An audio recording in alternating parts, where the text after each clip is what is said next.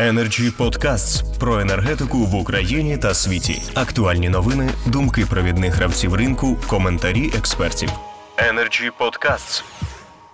Маємо зараз надати слово Андрію Китаєву, керівникові Центру енергоменеджменту Національного університету Києво-Могилянська академія. Пане Андрію, будь ласка.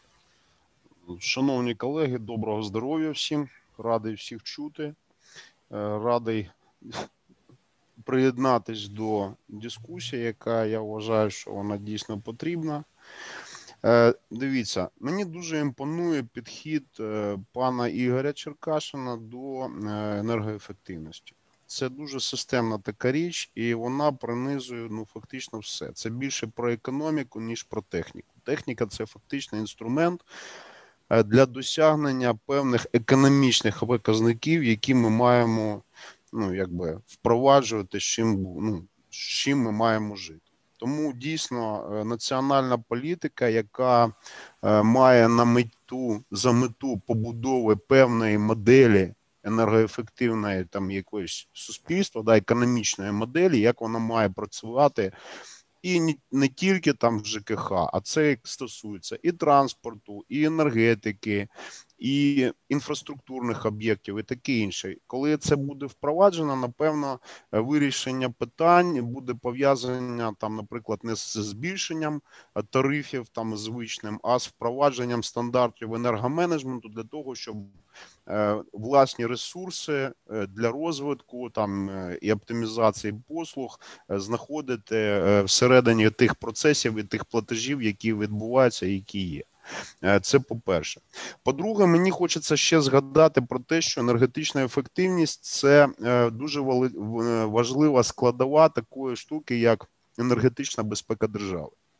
Я хочу навести приклад наших партнерів і драйверів цих процесів в, скажімо так, е, в Україні. Це німецький приклад, і ви побачите, якщо подивитись там на економіку е, Німеччини, там є дві речі, які вони досягають. Це е, якби ці показники, які пов'язані з енергетичною ефективністю, все, що пов'язане з відновлювальною енергетикою, таке інше.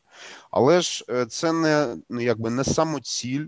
Вони з цим працюють дуже свідомо, і е, за результатами такої діяльності вони дуже е, обмежили вплив на бюджет, тобто вони не викидають те, що ну назовні ресурс, який можуть, яким можуть е, скористатися всередини країни. Як наслідок, е, Німеччина це е, світовий лідер по профіциту бюджету, і вони 200 мільярдів. Ну там до кризи десь 200 е, з плюсом. Зараз там під 200 мільярдів на рік. Це ресурс, який вони отримує економіка, заробляє, в тому числі за рахунок того, що вони орієнтовані, е, вони зберігають кошти на те, що вони не купують енергію зовні, бо і відновлювальні джерела вони орієнтовані на е, отримання енергії всередини країни, да, і в тому числі енергоефективність це якраз ну удільна, якби е, те, що стосується ефективності використання енергії, це е, друга річ. Е, Хочу звернути увагу те, що ми там у нас в минулому році був дуже такий цікавий захід. Проводили, модерували обговорення закону. Е, Там групи там сідали, там дуже класно це все провели і так далі. Е, На жаль, що ще я, от, наприклад, не наблюдаю. У нас фактично це імплементація 27-ї там е, цієї директиви Євросоюзу, як вони бачать, що б вони хотіли побачити у нас тут. Але на жаль, у нас не сформована позиція наша, що ми маємо цим законом забезпечити розвиток. Е, Це не тільки виконання зобов'язань, як сказали колеги, да, перед Євросоюзом, а що ми маємо розвинути у нас в країні. Тому я не побачив там, вибачте, нічого, що стосується е, наукових досліджень, науково-практичних досліджень, не стосується там жодного слова не згадано про освітні програми в цій сфері. А фактично, е, це вся логіка управлінських рішень, вона якраз складається це е, з освітніх підходів, з проектних підходів для того, щоб це впроваджувати. От у нас ми кажемо про цей потенціал 9,2 мільярди доларів на рік. Це ми втрачаємо. і Ми називаємо це потенціал енергозбереження, це енергоефективності. Фактично, це ціна управлінських помилок, бо ми якраз приймаємо, е, коли вибираємо або технології, або якісь технічні рішення. Ми вибираємо це те, що дає можливість потім е, такий потенціал накопичувати. Далеко не буду ходи- ходити. Наведу просто приклад нашого, наприклад, старого академічного корпусу, який на 500 гривневих купюрах у нас на всіх е, ну, пам'ятка історії архітектури України. Проводили це саме, проводили конкурс на впровадження вентиляції.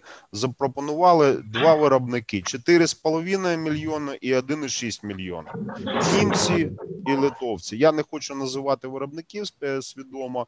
Е, Між тим, за 6 років, е, коротше кажучи, е, литовська система була е, втричі дешевша на вході, ніж німецька, але німецька була більш енергоефективна за показниками.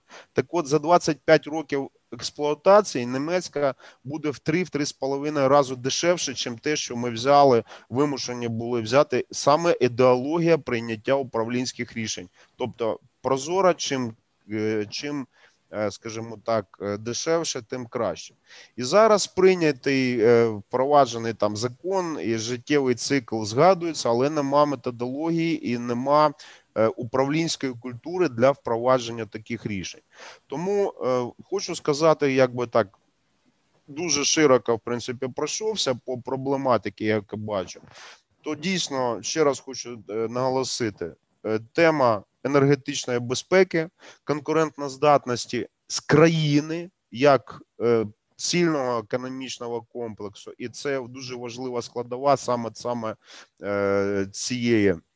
Комплексного бачення проблеми, да Е, далі техні, технічний, е, технічний е, інструментарій для досягнення цих речей. Ну на базі економічних моделей загальної це через політику, національну політику, і е, відповідно там стратегії, моделі по отраслях, що має бути впровадження. В принципі, кожна компанія має стати е, такою платформою для енергоефективних рішень. Е, Має ма, повинна мати таку свою енергетичну стратегію. е, Портфель проєктів з реалізації там в енергетичній сфері, і таке інше, тому що це е, ресурс розвитку, і він є. І дійсно він потребує е, такої, знаєте, наполегливої, дуже системної роботи, і це дійсно більше про економіку, ніж про техніку. Бо техніка і технології це фактично інструментарій для того, щоб ми досягли своїх стратегічних цілей. Ну і відповідно освіта. Бо без, е, скажімо так, без е, нової ланки таких управлінців, які розуміють це все, з чим можна працювати, ми далеко не з'їдемо. Дякую, колеги. Дякую, пане Андрію, який належить людині з наукової освітньої галузі, докладно і з е, прикладами, як потім було і у пана Владислава. Energy Club. Пряма комунікація енергії.